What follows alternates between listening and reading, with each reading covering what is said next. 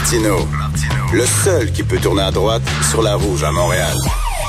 Politiquement incorrect. Mais c'est politiquement correct de l'écouter. Êtes-vous pour la discrimination raciale? Est-ce que vous êtes pour que la couleur de votre peau détermine la façon dont on va vous traiter? Bien sûr que non. Bien sûr que vous êtes contre ça. Je parlais cette semaine de Uber Eats aux États-Unis, puis je me disais si vous faites venir un repas d'un restaurant qui appartient à des gens racisés, il n'y a pas de frais de livraison aux États-Unis. Il n'y a pas de frais de livraison qui est un cas de discrimination. Et là, je viens d'apprendre, il y a un lecteur, il y a un auditeur, en fait, Guillaume, que je remercie. Merci Guillaume, qui vient de m'envoyer ça. C'est ici aussi. À Montréal aussi. Alors, sur Uber Eats Montréal, vous pouvez faire venir de la bouffe d'un restaurant qui appartient à des gens racisés. Vous ne payez pas de frais de livraison. Oh, que j'aimerais donc que quelqu'un fasse une plainte à la Commission des droits de la personne. Parce que vous avez un commerce et vous n'êtes pas une personne racisée. Vous devez payer des frais que ces commerces-là n'ont pas à payer. Il y a un mot pour ça. C'est du racisme. C'est de la discrimination. Et j'aimerais ça qu'il y ait une plainte qui soit portée à la Commission des droits de la personne en disant il y a des traitements différents selon la couleur de la peau du propriétaire du restaurant et ça va contre la Charte des droits et libertés.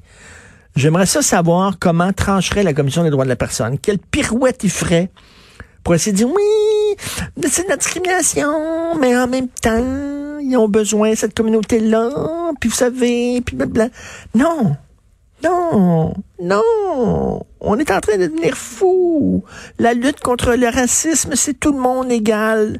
Tout le monde égal aux yeux de la loi. Nous sommes tous égaux aux yeux de la loi. Il n'y a pas de privilèges selon la couleur de ta peau. Avant, il y avait des privilèges quand tu étais blanc. C'était niaiseux. Mais on corrige pas ça en donnant des privilèges aux gens qui sont pas blancs. Two wrongs don't make a right. Christy, semble ça tombe sous le sens. Et là, et vous savez que les restaurateurs sont en maudit contre Uber Eats parce qu'ils leur chargent des fois des frais de 30%. Là. Ça coûte cher là, faire livrer ta bouffe par Uber Eats. Puis ces gens-là disent Uber Eats, c'est une grosse compagnie, Uber, puis qui profite de la pandémie pour s'en mettre plein les poches. Mais là, si t'es noir puis t'as un restaurant, ben toi, tu t'en sors. J'adorerais qu'un restaurateur qui est pas racisé, qui porte plainte à la Commission des droits de la personne.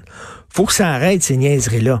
Il n'y a pas de bon racisme, il n'y a rien du mauvais racisme. Je veux revenir très rapidement sur, j'en parlais tantôt avec Jean-François Guérin de LCN, le Rideau Vert qui n'a pas eu sa subvention de la part du Conseil des arts du Canada parce qu'on juge que les pièces de théâtre présentées au Rideau Vert ne reflètent pas les préoccupations sociales.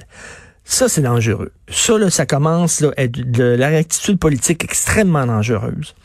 Quand tu vas voir une pièce de Tchekhov, ça ne reflète pas les préoccupations sociales d'aujourd'hui. Ça ne parle en rien de ce qui se passe dans les rues de Montréal. Ça parle de ce qui se passait en Russie à la veille de la Révolution.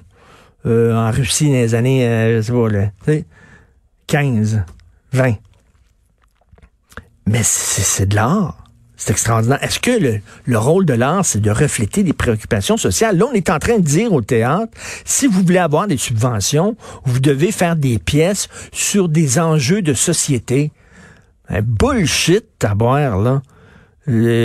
Shakespeare, c'est extraordinaire. Puis, hey, en passant, HBO, un service de streaming. OK, ils diffusent des films, ils diffusent des séries, un peu comme Netflix. Et ils ont enlevé Autant en emporte le vent de leur service de streaming parce que c'est un film avec des préjugés racistes.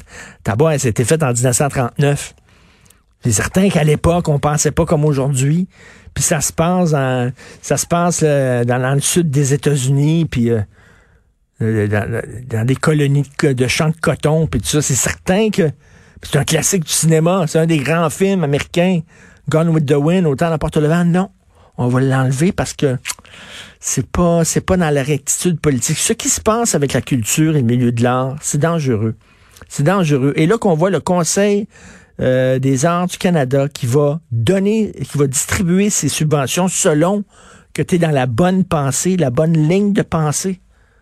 Alors toi, tu montes des classiques, des Molière, des Shakespeare, du Tchekhov, etc. Non. À moins que tu changes un peu la pièce, puis que tu prends, si tu la mettes, là, mettons, ça se passe à Montréal des années actuellement, 2020, puis ça parle de drogue, puis de transgenre.